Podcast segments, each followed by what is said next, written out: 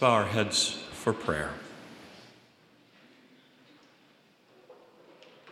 Heavenly Father, as we gather this day, brothers and sisters in Christ here in this place, we pray that you would open our ears to hear and our hearts to understand and our lives to live the precious gospel each and every day. Lord, you have called us to be saints, to be set apart. And yet, so often we blend into the world and become like the world.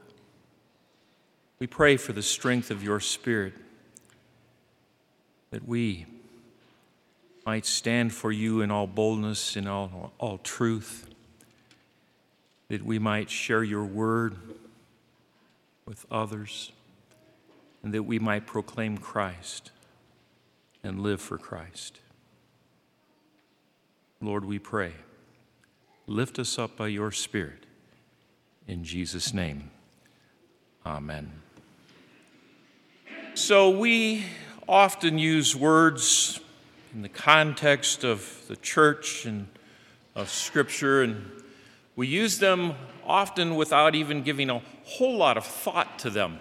And if you'll notice on your worship folders today, that the theme for today is blessed saints. What would you think if I told you that that phrase is redundant?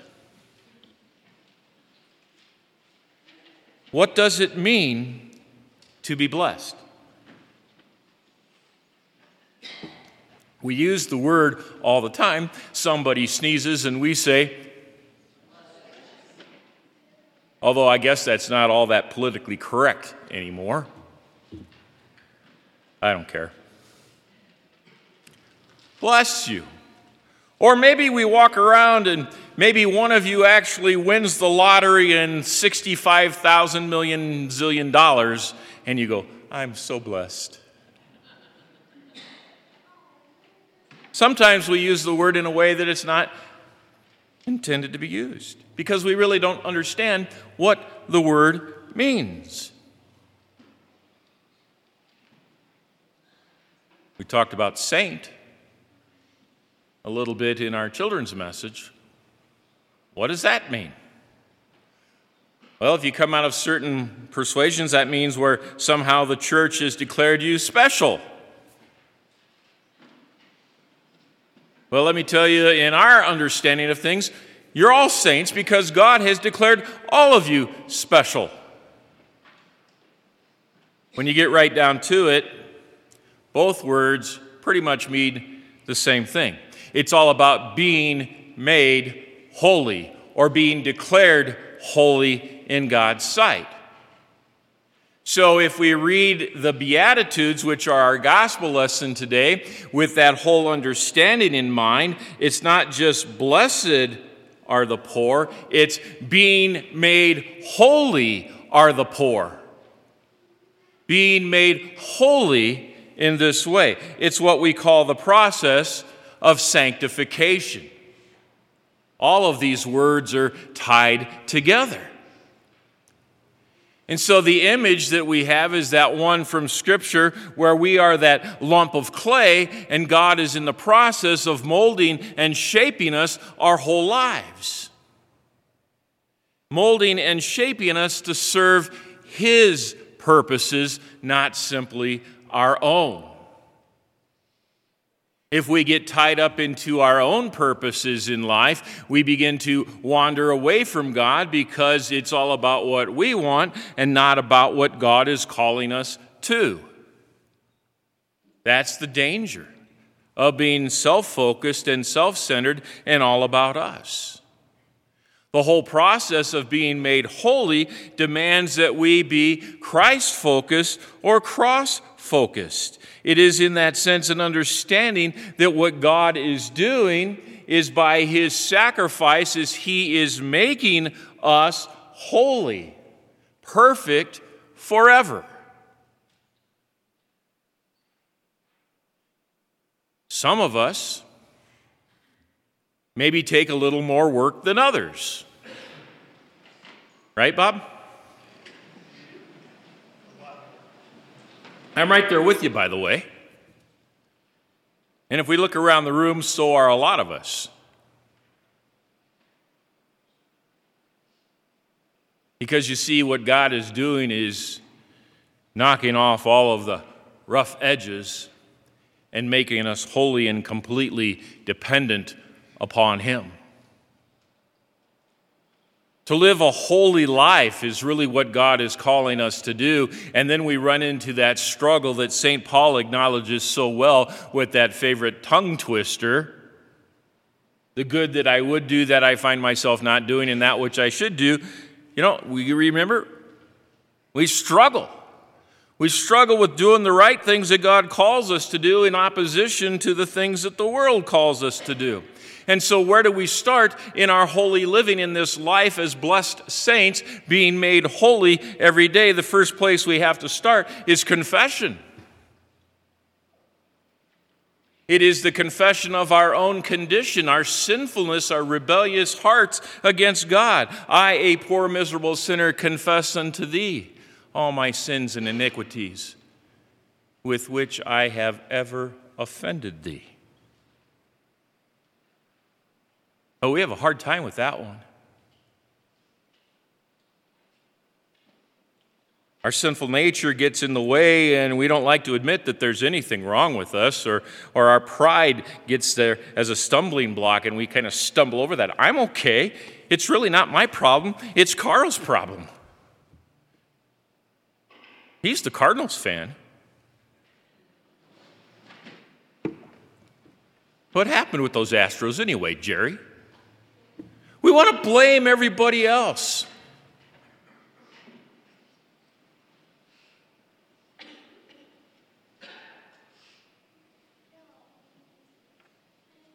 And even when we look in the mirror, we see but dimly.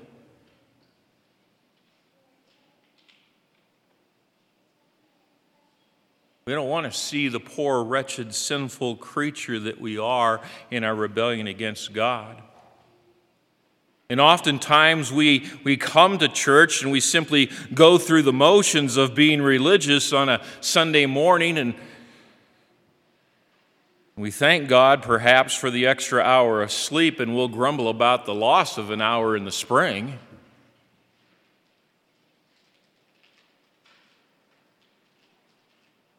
But we kind of skip over that verse that says, We have all sinned and fall short of the glory of God, and no one is righteous, not even one. And we say that applies to him or to her, but not to me.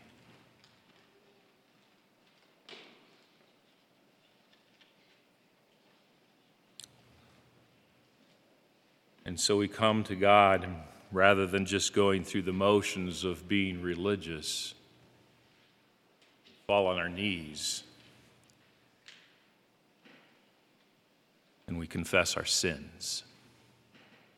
We recognize that there is in no way, shape, or form power or strength or even will in ourselves to be what God calls us to be and to do what God calls us to do. Every single one of us, every single day, every hour and moment, and every heartbeat of our lives, we need Christ.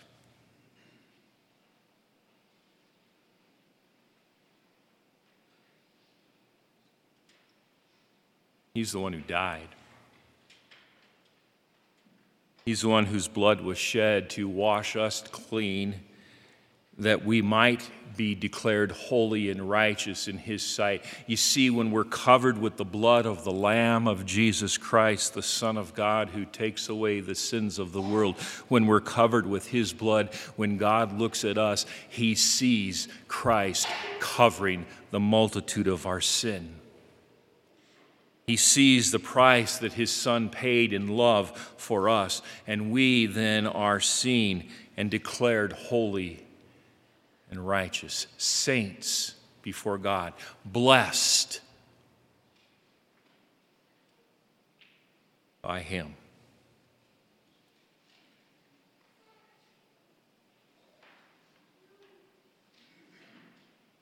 And we are called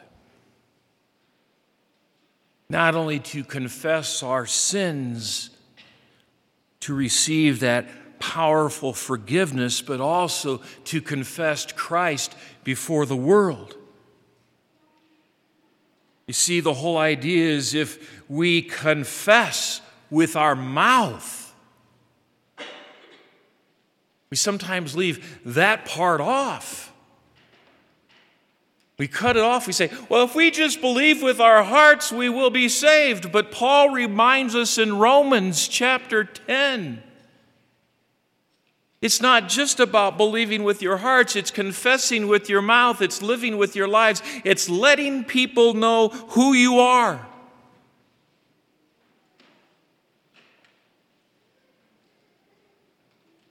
Why is it that we can proudly proclaim who we are in every arena of life?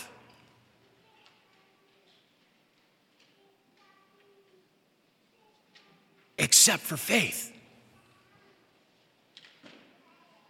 We'll put the bumper stickers on our car proclaiming that we proudly vote Democrat or Republican. We'll put the placards on our car that we root for the, the corn, whatever they are, because they surely aren't playing very well this year. We'll put on our car that we root for the Packers.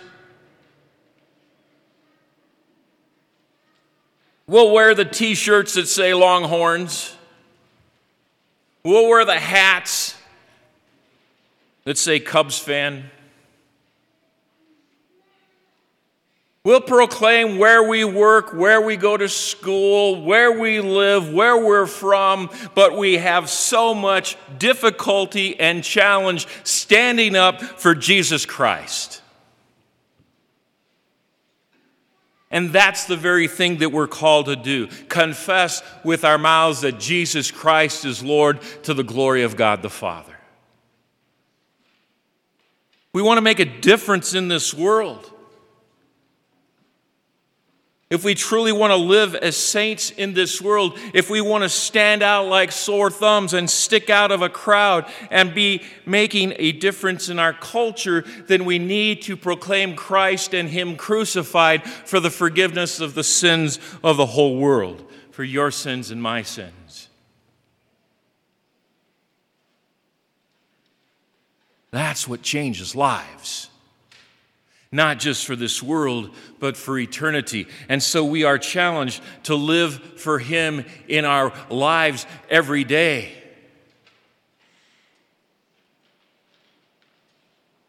To help people to understand that there is a Savior who loves them and who died for them.